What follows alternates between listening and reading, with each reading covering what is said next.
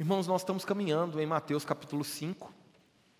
E no nosso último encontro, nós vimos a primeira, a primeira mensagem desses exemplos que Jesus está propondo aos seus discípulos no chamado Sermão do Monte, acerca do que se deve fazer a fim de que as nossas vidas sejam distintas da vida dos escribas e fariseus.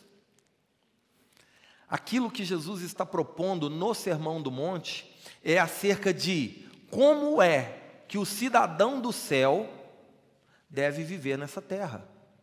O que nos distingue daqueles que não são guiados pelo Espírito Santo de Deus? Que atitudes nós podemos ter, que ações e reações devem surgir através das nossas vidas que vão propor ao mundo uma diferença? Entre os discípulos de Jesus e aqueles que meramente caminham em função do que acham que é certo e errado. A moralidade desse mundo não é o padrão para os filhos de Deus. O que o mundo diz que é certo não é aquilo que deve nos conduzir. O que o mundo diz que pode, muitas vezes, vai estar exatamente na direção oposta do que Deus diz que pode. E Jesus vem, através dessa, desse ensino proposto aos seus discípulos, ali no monte, onde ah, nós conhecemos como Sermão do Monte, mas talvez o, o ideal seria Sermão no Monte. É, o que Jesus está propondo ali é exatamente isso. O que é que aqueles que estão guiados pelo Espírito Santo, o que é que aqueles que são filhos de Deus, que são herdeiros de Deus, co-herdeiros com Cristo, devem fazer para nutrir, para propor e para viver uma justiça mais elevada. Nós vimos que a introdução desse tema proposto por Jesus está ali no capítulo 5, versículo 20. Vamos ler de novo, por gentileza. Mateus capítulo 5, verso 20.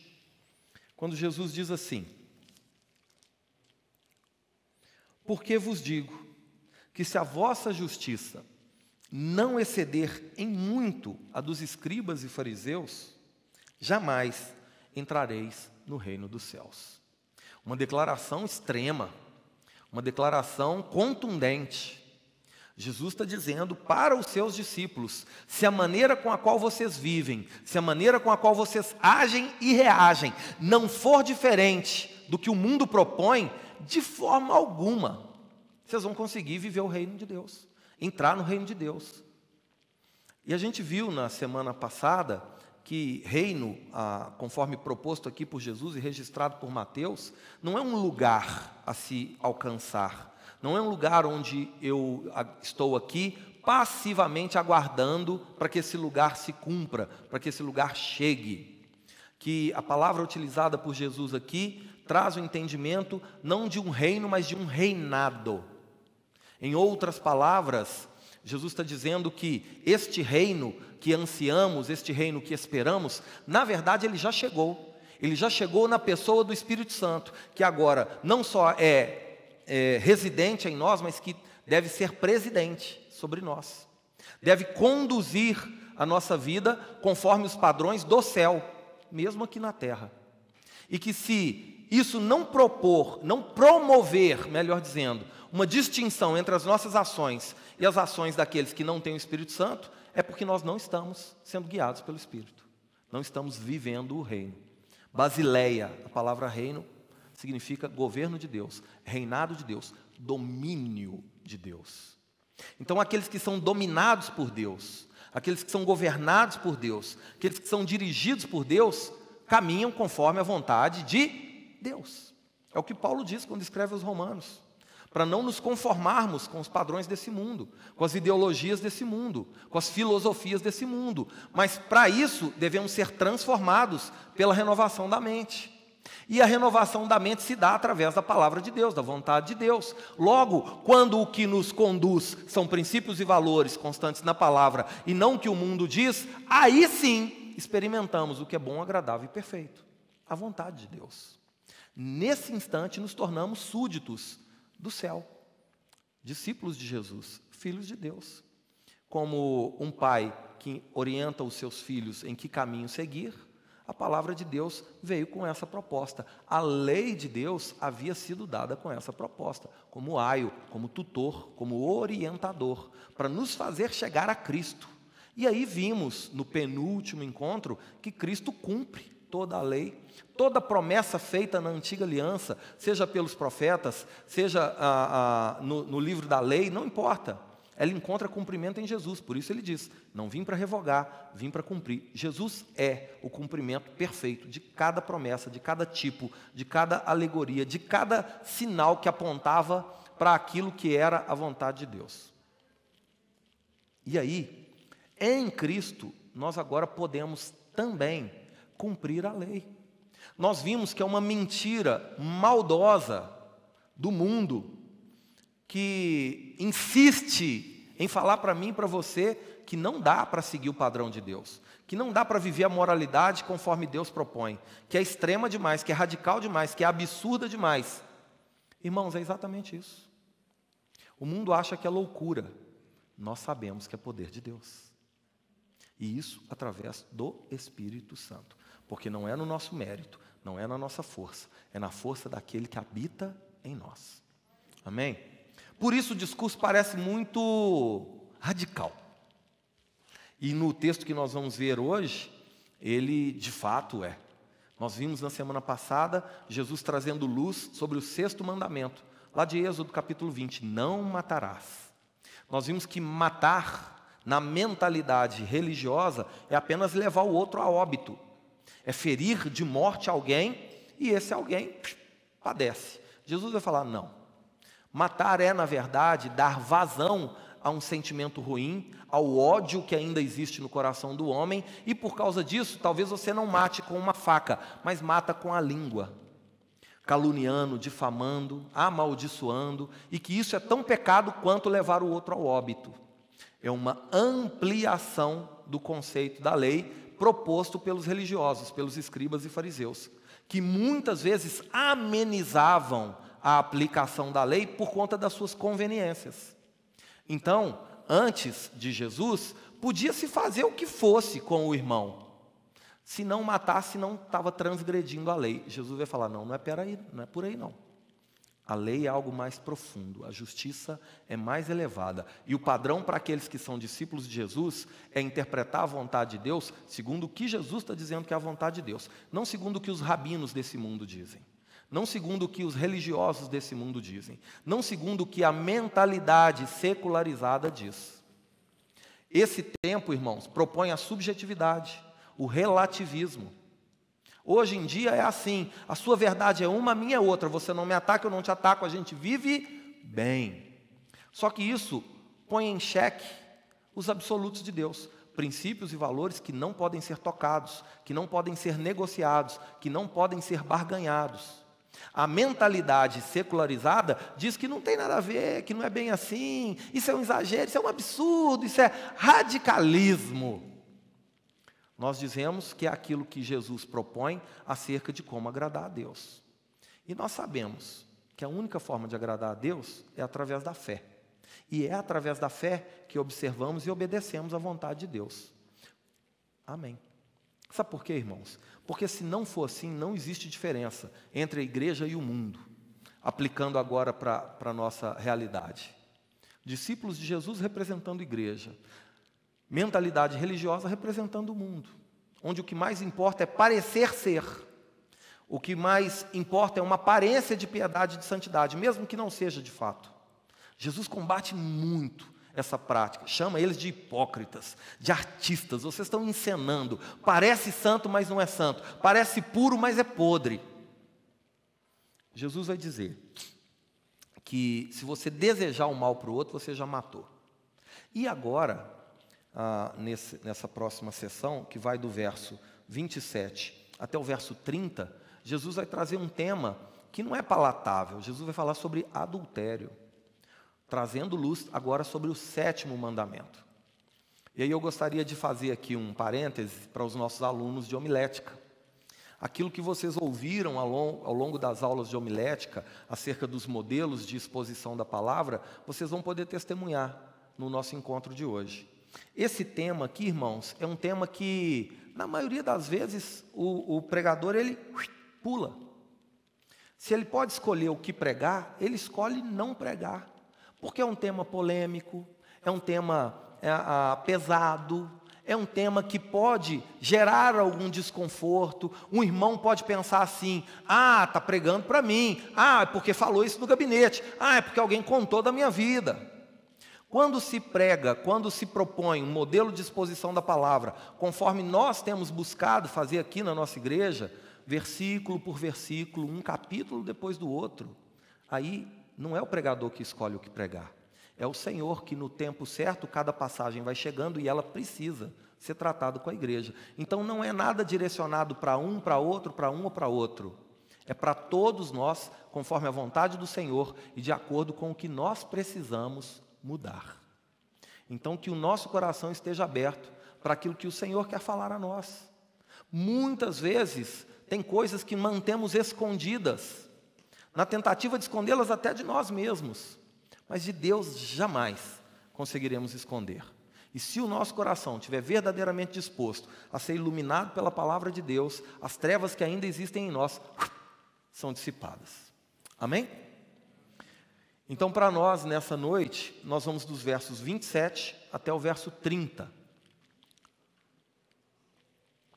Jesus está, nesse restante do capítulo 5, propondo uma contraposição entre o que ah, foi dito ao povo como sendo da vontade de Deus e o que Jesus agora vai dizer como sendo de fato a interpretação correta da vontade de Deus.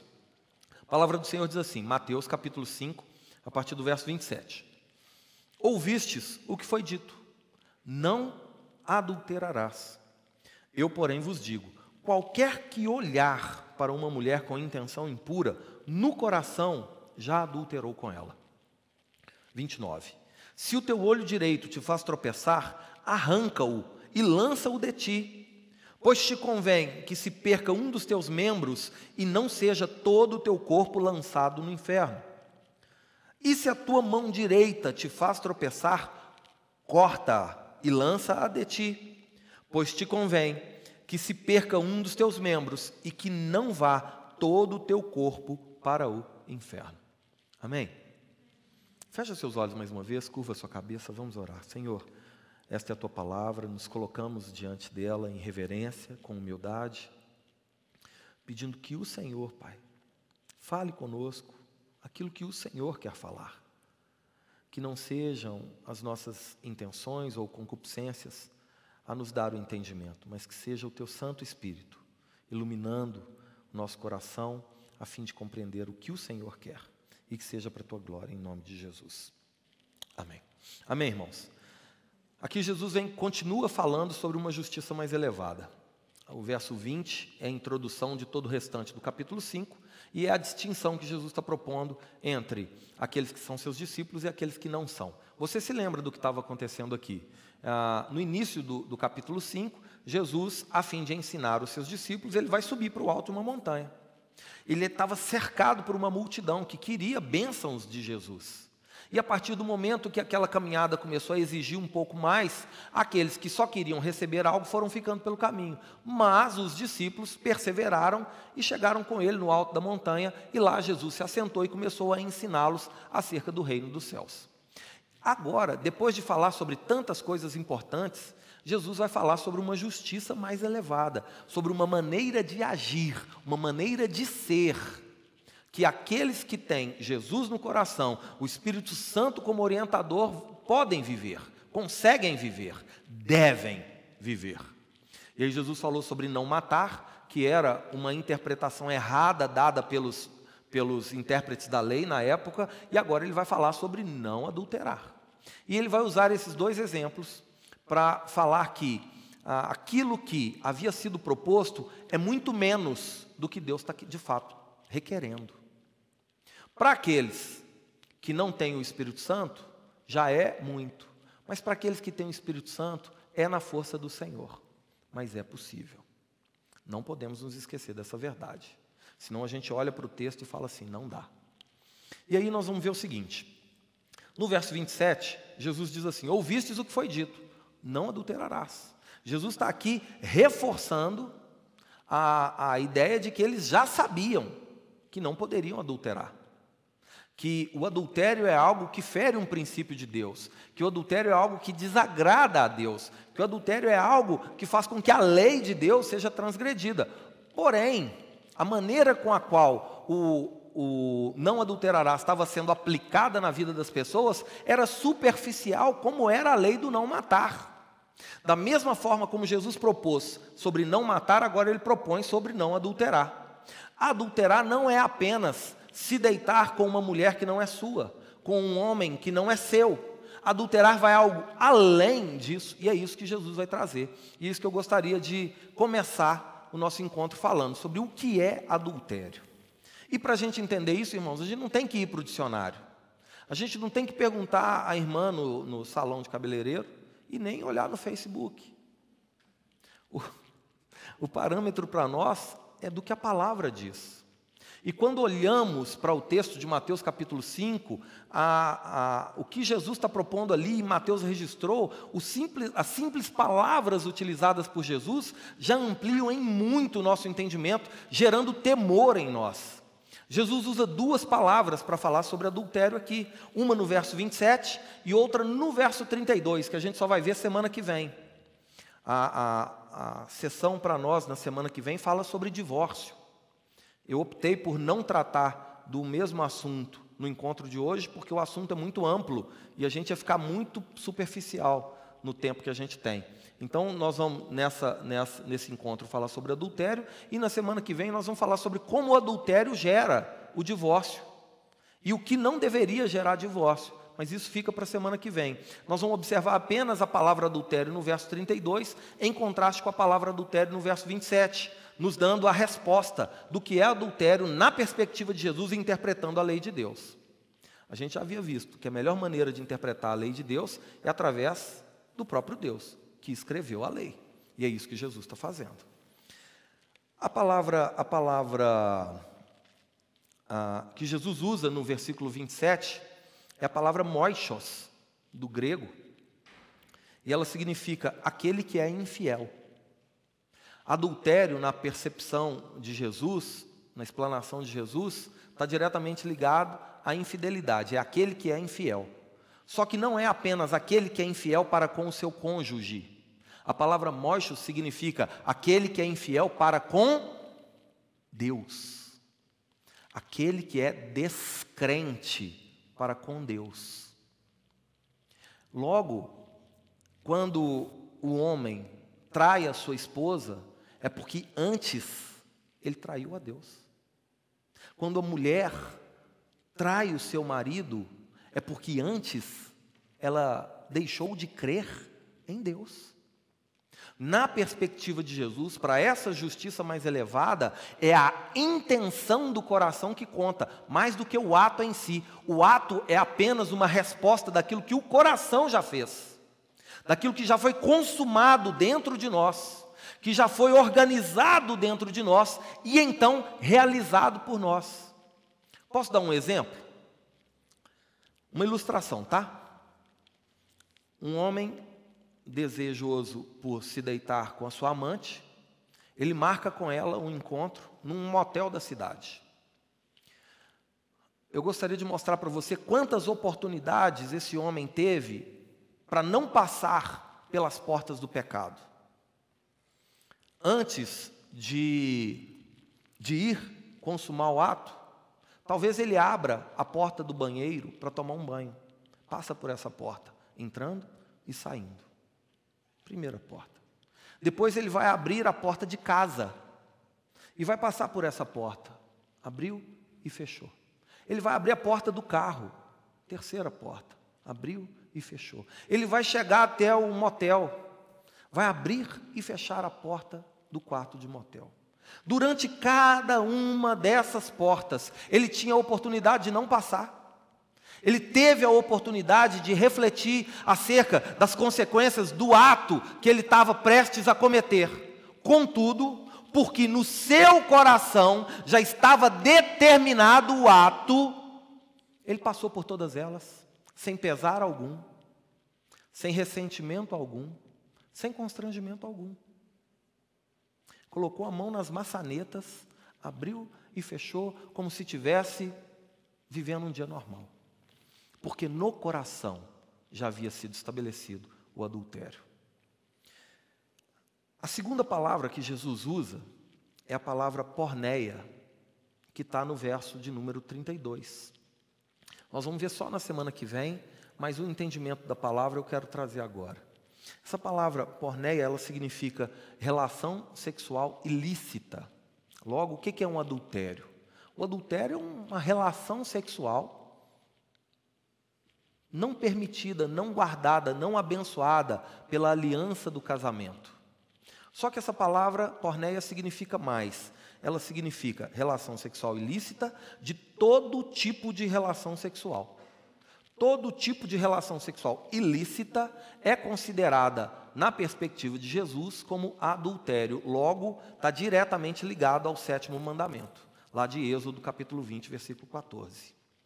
E essa palavra significa fornicação, homossexualidade, seja masculina ou feminina, sexo com animais, significa também sexo entre irmãos, significa todo tipo de prática acompanhada de lascívia, que aos olhos do Senhor, à luz da palavra, é idolatria. Olha que coisa incrível. Desejar o que não é seu, em função da estética, em função do corpo, em, em função do, daquilo que o mundo aponta como ideal, é uma maneira de idolatrar. Por isso Jesus está dizendo que é tão nocivo, que é tão perigoso. Com isso, entendendo é, adultério segundo a perspectiva bíblica trazida por Jesus, a gente pode fazer duas conclusões. A primeira é aquela que a gente já viu. Ah, o adultério, ele não é apenas ah, um ato de infidelidade para com o cônjuge, mas ele é também um ato de infidelidade para com Deus. Você lembra o que é o casamento? O casamento é uma aliança entre marido, esposa e Deus. Então, quando se quebra essa aliança para com a esposa ou para com o marido, é porque se quebrou essa aliança também para com Deus. É isso que Jesus está dizendo. Está ampliando o entendimento dos escribas e fariseus que diziam que adultério era apenas o ato de se deitar com uma mulher que não é sua, com um homem que não é seu. Isso é o que a religiosidade dizia. Jesus está falando que a justiça mais elevada entende isso como algo mais profundo. E a segunda conclusão que a gente faz aqui é que se todo tipo de relacionamento sexual ilícito é adultério, logo adultério não é apenas para pessoas casadas, é também para solteiros. Na fornicação, na prostituição, né, na pornografia e com todo tipo de prática que desagrada a Deus, que dá vazão mais à carne do que ao espírito. Por isso, ao trazer esse conceito de adultério, Jesus agora está abrangendo um público muito maior do que a mentalidade religiosa contemplava, do que os escribas e fariseus diziam. Porque nessa perspectiva, poderia se fazer como se fazia com o sexto mandamento. Poderia maltratar a pessoa de todas as formas, se ela não morresse, não pecou. Da mesma forma, poderia se relacionar de todas as formas, se não fosse se deitar com aquela pessoa que não é a esposa ou o marido, também não tinha pecado. Jesus está falando, não. Irmãos, para a igreja do Senhor, as regras são do Senhor. Para os filhos de Deus, a orientação é a que vem de Deus. Para aqueles que amam ao Senhor e a Jesus e ao Espírito Santo e à Santa Igreja do Senhor, a proposta vem da boca de Deus. A maneira de agir e reagir vem de Deus. Não do que o mundo diz que pode, que é só um detalhe, não é só um detalhe. E Jesus coloca isso com uma importância tão grande que ele vai dizer que aqueles que não observam isso estão fadados ao inferno. Palavras de Jesus. Para você ver a seriedade desses atos. No verso 28, irmãos, Jesus diz assim: Eu, porém, vos digo. Vocês ouviram o que foi dito, não adulterarás. Agora Jesus vem dar a interpretação dele. Eu, porém, vos digo Qualquer que olhar para uma mulher com intenção impura, no coração, já adulterou com ela. A gente já entendeu isso. O adultério não é o ato em si, mas é o desejo. Essa é a ampliação da lei.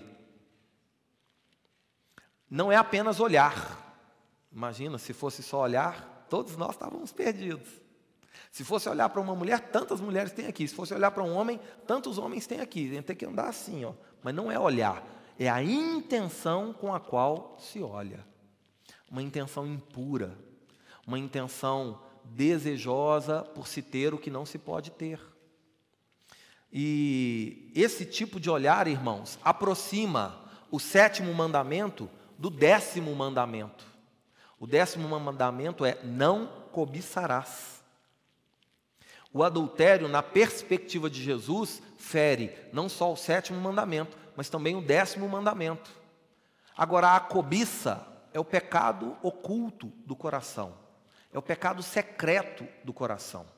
O ato do adultério em si pode ser descoberto, pode ser revelado. A mulher traída escreve no Facebook, conta para todo mundo. O homem traído vai faz um escândalo. Às vezes comete até um crime por causa daquilo. Aquilo se torna público, é um escândalo. Mas a cobiça não.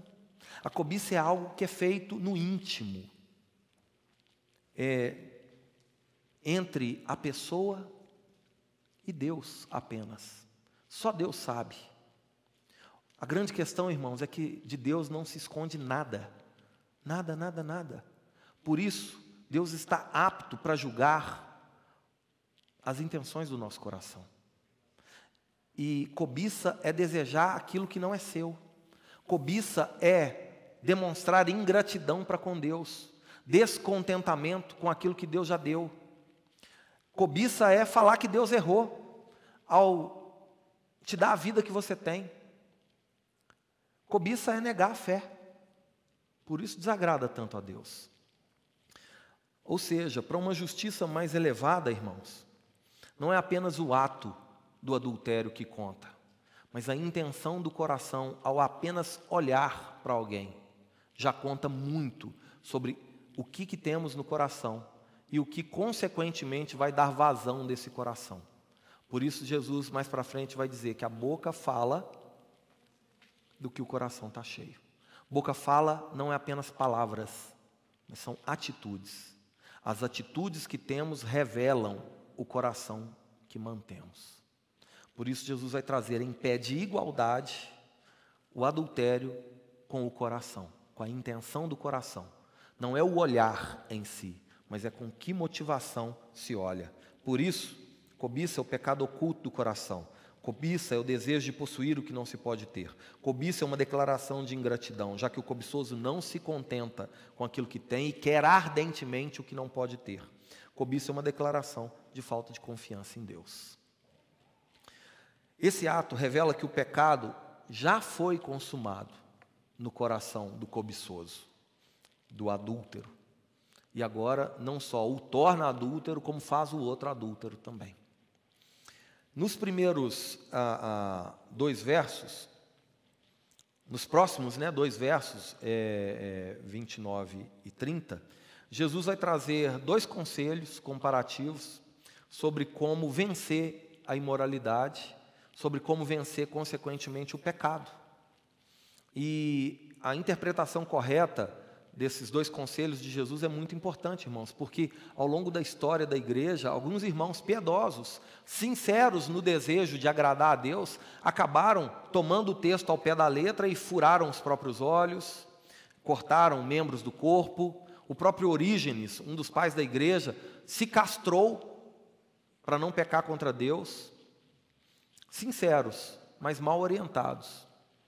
O que Jesus vai dizer nos próximos versículos não é para ser interpretado de forma literal, é para ser interpretado de forma profunda, é para ir além do ato, como é o que ele está propondo desde de, o versículo 26 do texto aqui de Mateus 5. Não é o ato de matar, é a intenção que você tem para com outra pessoa. Não é o ato do adultério apenas, mas é o desejo carnal, cobiçoso. Aqui também é a mesma coisa, é algo mais profundo. Olha o que, que os versos dizem. Verso 29 e 30. Se o teu olho direito te faz tropeçar, arranca-o e lança-o de ti. Pois te convém que perca um dos teus membros e não sejas todo o teu corpo lançado no inferno. Essa palavra inferno aqui é a palavra Geena. Ela tem, a Geena era um vale que tinha na região ali, muito, é, é, quando Jesus usou essa expressão, todo mundo entendeu.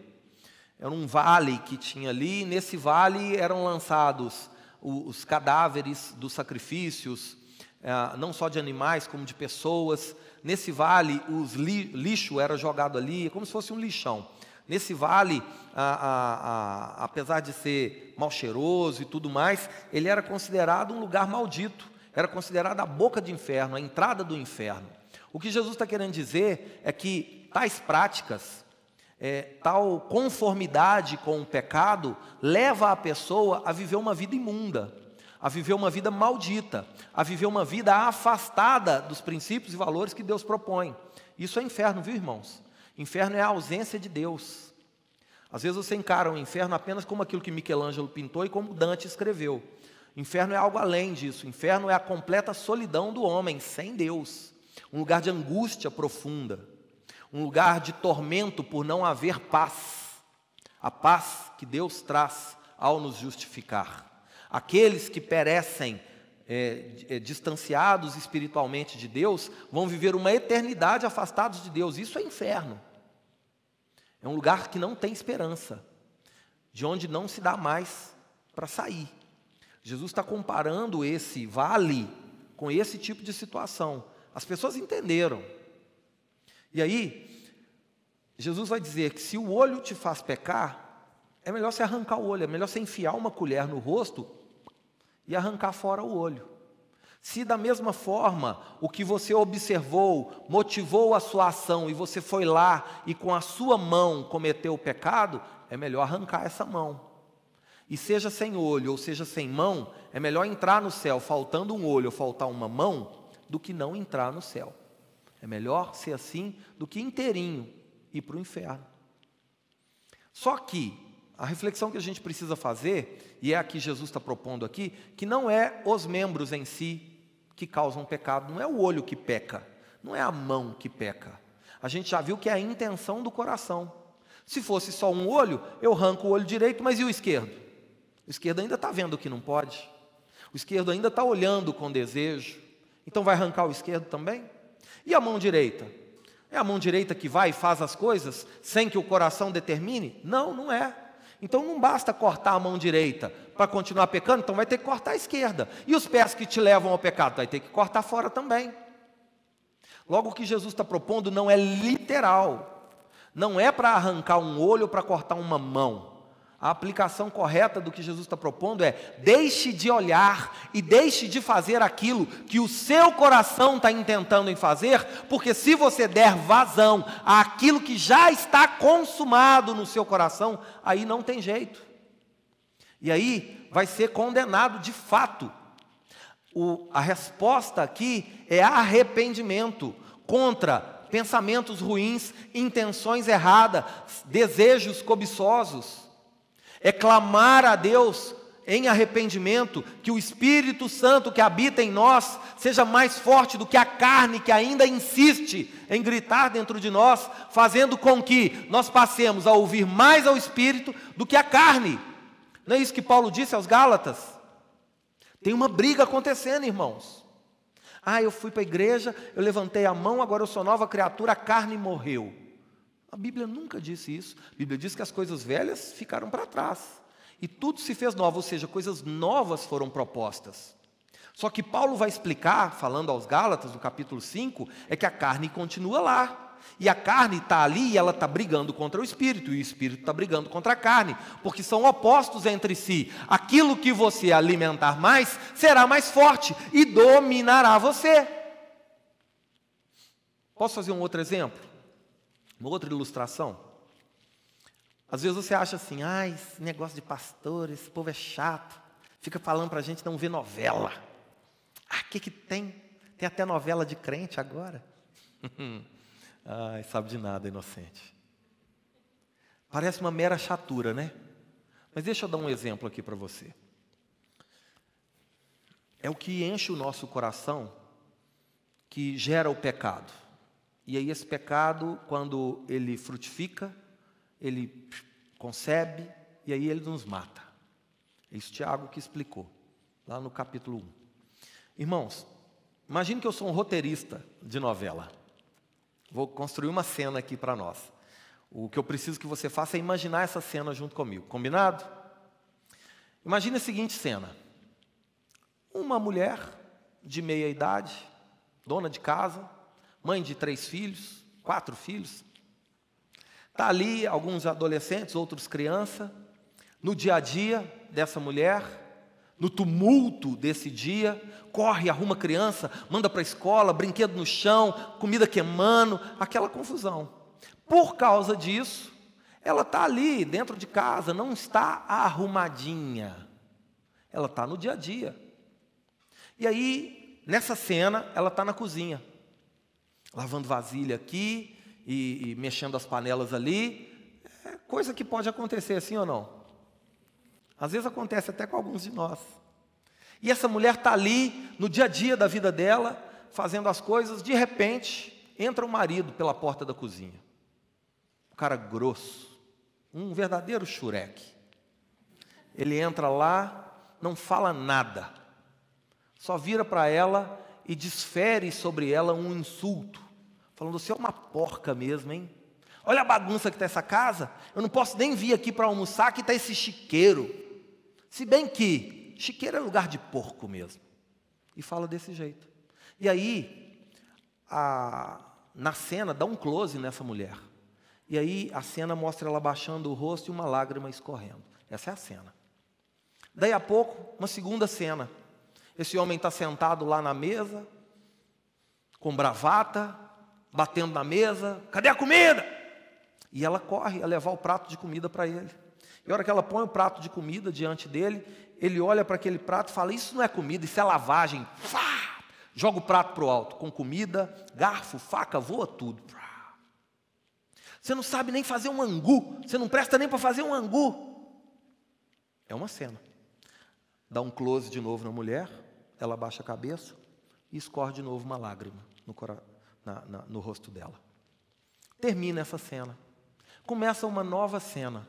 Parece que é um outro dia, pela manhã, essa mulher está saindo para ir até o mercado, onde vende fruta, legume, como é que chama? Tem outro nome, feira para ir à feira. Eu falei quitanda, mas quitanda aqui é padaria, né? Ela saiu para ir à feira. Ela foi à feira, sacola, sac, sacola cheia, sacolão. Ela saiu para ir ao sacolão, para ir à feira, comprar as coisas para casa.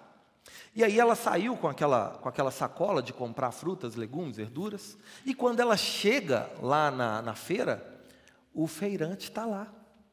Um rapaz jovem, moreno, forte, cabelos encaracolados, peitoral robusto, braços musculosos, camisetinha enrolada, galinho de arruda na orelha. Está lá só de camisetinha e avental. E aí, ele a recebe com muita atenção, com muito carinho. Ele até faz um elogio a ela e fala: Nossa, como você está bonita hoje. E aí dá um close no rosto dela de novo. Só que dessa vez ela não está de cabeça baixa, não está escorrendo uma lágrima. No close os olhinhos dela estão brilhando. Nesse instante entra uma música do Elton John. O que que quase instantaneamente é gerado no nosso coração? Assa boba, ó. Larga que velho chato. Fica com esse aí. Ai, essa mulher podia separar do outro, podia dar certo esses dois aqui, né? Você sabe o que é isso, irmãos? Sem querer, sutilmente, nós fomos induzidos a incentivar um adultério, a estimular um divórcio, a desfazer uma família, uma série de princípios e valores contrários à palavra de Deus, mas que sutilmente foram, sendo aceitos por nós, porque a gente ainda insiste em continuar nos alimentando daquilo que não vem de Deus. Está entendendo? Porque não é chatice, Porque são sugestões, são coisas que, se aceitas por nós, acabam encontrando lugar nos nossos corações e acabam nos fazendo reagir conforme o mundo e não conforme a palavra, numa justiça mais rasa, superficial e não numa justiça mais elevada? É disso que Jesus está combatendo, irmãos. É o que, que gera as atitudes nos nossos corações. Se livra disso. Não é arrancar um olho, é para de dar atenção para o que não presta, para de olhar para o que não serve, para de tocar no que não é seu. Se for preciso, adota uma atitude radical. É isso que Jesus está convidando os seus discípulos a fazerem. Para ter uma justiça mais elevada do que a que o mundo tem, seja radical contra o pecado. Por quê? Porque o salário do pecado é a morte, irmão. O, salário, o, o destino do pecador é o Geena. Não é o reino dos céus. Como ser governado pelo Espírito Santo, vivendo segundo os padrões desse mundo? Para isso, Jesus vai falar: olha, se preciso for, tira os olhos, não olha, se afasta. Tem companhias, tem amizades, tem colegas que mais te puxam para aquilo que o mundo diz que é certo do que para aquilo que Deus diz que pode. Nesse caso, você tem que fazer uma escolha: é caminhar segundo essa justiça ou é caminhar segundo essa? Você tem que escolher, sair daquele grupo do WhatsApp, irmão. Você tem que escolher apagar os contatinhos. Você tem que escolher não se dispor àquilo que você sabe que vai dar vazão a um coração ainda inflamado pelo adultério, pela cobiça, pela lascívia, e aí vai consumar o ato. Quem está me entendendo? Essa é a proposta de Jesus aos seus discípulos. Para uma justiça mais elevada, como no sexto mandamento, não matarás, Jesus agora vem falar no sétimo e no décimo mandamento. Não cobiça. Não deseja o que não é seu. Não se esforce para fazer aquilo que vai te conduzir para um lugar distante do reino dos céus. Seja forte, seja corajoso, confia em Deus, entrega o seu caminho a Ele, creia que o mais Ele fará. Irmãos, o Deus que nos chamou, o Senhor que nos alcançou, que pagou por mim e por você um preço de sangue naquela cruz, você acha que ele fez isso em vão? Você acha que ele fez isso sabendo que a gente não ia dar conta? Não. Nós precisamos mudar aqui, como Paulo disse aos Romanos. E aí sim, nós não vamos nos amoldar ao mundo, mas vamos nos amoldar à palavra de Deus. E a única forma de não nos amoldar ao mundo é nos amoldando ao Evangelho, aos princípios e valores que são eternos, como Deus é eterno. Amém? Ah, Para a gente concluir, eu quero falar duas coisas apenas. Quando Jesus fala sobre cortar a mão direita, Jesus está comparando o adultério ao roubo. Ele está fazendo uma alusão ao roubo. No Oriente Antigo, e ainda nos dias de hoje, a punição por roubar é ter a mão direita cortada. Vocês já ouviram isso? A mão direita, Jesus está usando o contexto ali que é o seguinte: a mão direita é considerada a mão honrosa e a mão esquerda é considerada a mão desonrosa para as coisas honrosas e para as coisas desonrosas. O que é uma coisa honrosa feita com a mão direita? Comer, adorar, cumprimentar, ofertar. Tudo coisas honrosas, devem ser feitas com a mão direita. Você já percebeu que até nos dias de hoje, quando vai cumprimentar, é a mão direita que você estende? Mesmo sendo canhoto, é a mão direita que você estende? Quando alguém vai dar esquerda, fala, não, mão esquerda. Não é assim? É disso aí. E o que é uma coisa desonrosa, que deveria ser feita apenas com a mão esquerda? Naquele tempo não tinha papel higiênico. é, isso mesmo a mão esquerda era usada para fazer a higiene pessoal. Então a mão esquerda era usada para retirar as fezes. É assim. Quando, pela punição do roubo, a mão direita é arrancada, é cortada fora, essa pessoa estava condenada a fazer as coisas, honrosas e desonrosas, com a mesma mão. Com a mesma mão que ela tirava as fezes, agora ela tinha que levar comida à boca. É. Quando Jesus usa essa ilustração, ele não está comparando, não só está comparando o adultério ao roubo, porque é exatamente isso, aí você ir lá e pegar algo que não é seu, Mas Jesus está falando que, se preciso for, mesmo que as pessoas humilhem você, as pessoas zombem de você, as pessoas caluniem você, mesmo que nesta vida aqui você precise viver como aquele que é desonrado, escolha fazer a vontade de Deus, porque ainda assim, por mais que essa vida aqui te oprima, te machuque, por mais que essa vida aqui, você, por causa da vontade de Deus, por causa da vontade de Deus, você seja humilhado, ainda assim é muito melhor passar por essa vida sendo maltratado, mas alcançar a vida eterna, do que viver essa vida aqui inteirinho, inculpável, mas não ir para a glória, e sim para o inferno. É isso que Jesus está dizendo. E aí, a última coisa que eu quero compartilhar com vocês é que essa geração relativizou o pecado.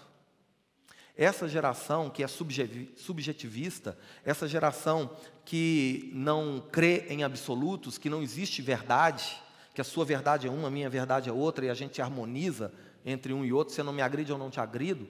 Essa verdade, ao relativizar todas as coisas, ela relativizou também o que é pecado. Irmãos, Jesus está deixando claro: o que agrada a Deus é não somente evitar de praticar o mal, mas também é necessário deixar de desejar o mal. E se não for assim, não existe diferença nenhuma entre nós e o mundo. Porque o maior embate de Jesus para com os escribas e fariseus era com relação à hipocrisia com a qual eles viviam. Se diziam um povo santo, se diziam um, um, um pessoal separado, consagrado, puro, mas por dentro, no coração, estavam mortos nos delitos e pecados, estavam apodrecidos na prática pecaminosa e colocavam, na verdade, um peso muito grande sobre as pessoas. O, essa geração tem feito de novo. Tem tratado o pecado como desvio de comportamento. Ah, vamos tratar isso com aconselhamento, vamos tratar isso com medicamento, vamos tratar isso com terapia.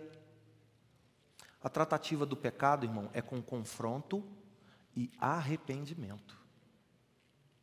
Não existe outra forma de tratar o pecado.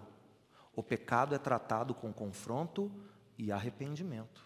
Não dá para banalizar o pecado. O pecado é coisa tão séria, tão séria, tão séria, que Jesus está dizendo que tal prática conduz ao inferno. E a gente precisa voltar a entender isso para voltarmos a tratar o pecado como coisa séria e voltarmos a combater o pecado nas nossas vidas e na vida das pessoas que amamos. Amém? Por favor, fica de pé no seu lugar. Na semana que vem, ou na, na, na, no nosso próximo encontro, com a graça de Deus, nós vamos abordar os versos de número, de número 31 e 32 quando Jesus vai falar: Vocês ouviram o que foi dito acerca do divórcio, eu, porém, vos digo. E aí Jesus vai falar acerca do que é a vontade de Deus, do que é a intenção de Deus ao tratar com esse tema. E eu já adianto que a resposta, seja para o adultério, ou seja para qualquer outra prática ruim acontecida no seio familiar, não é o divórcio. Existem situações que a própria Bíblia contempla e autoriza, mas que a raiz de todas essas coisas é um coração endurecido.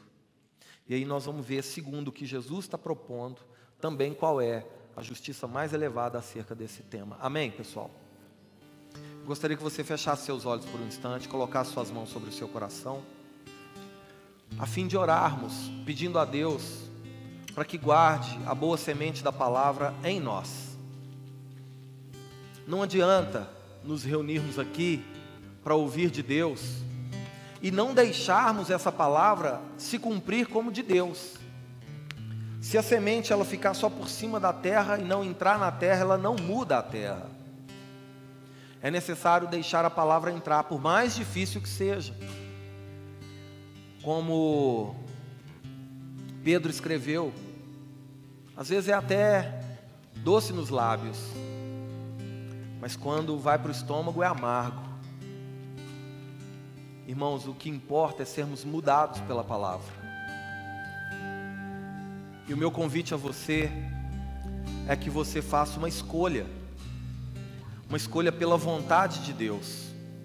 Nós precisamos decidir se queremos viver para o mundo ou para Deus. Se nós queremos ser discípulos de Jesus ou multidão. Se a vontade a ser feita é a da nossa carne ou é a do espírito. Isso é algo que compete a nós. Isso é algo proposto a nós. Por isso, a minha oração por você nessa noite é que você deixe a palavra de Deus enraizar no seu coração. E como toda boa semente, deixe ela gerar frutos, frutos de arrependimento, frutos de uma conversão genuína, frutos de uma vida daqueles que escolheram a Deus, que escolheram a vontade de Deus, e que assim o Senhor seja exaltado através de nós. Amém? Nós vamos cantar uma canção. E logo depois nós vamos orar. Em nome de Jesus.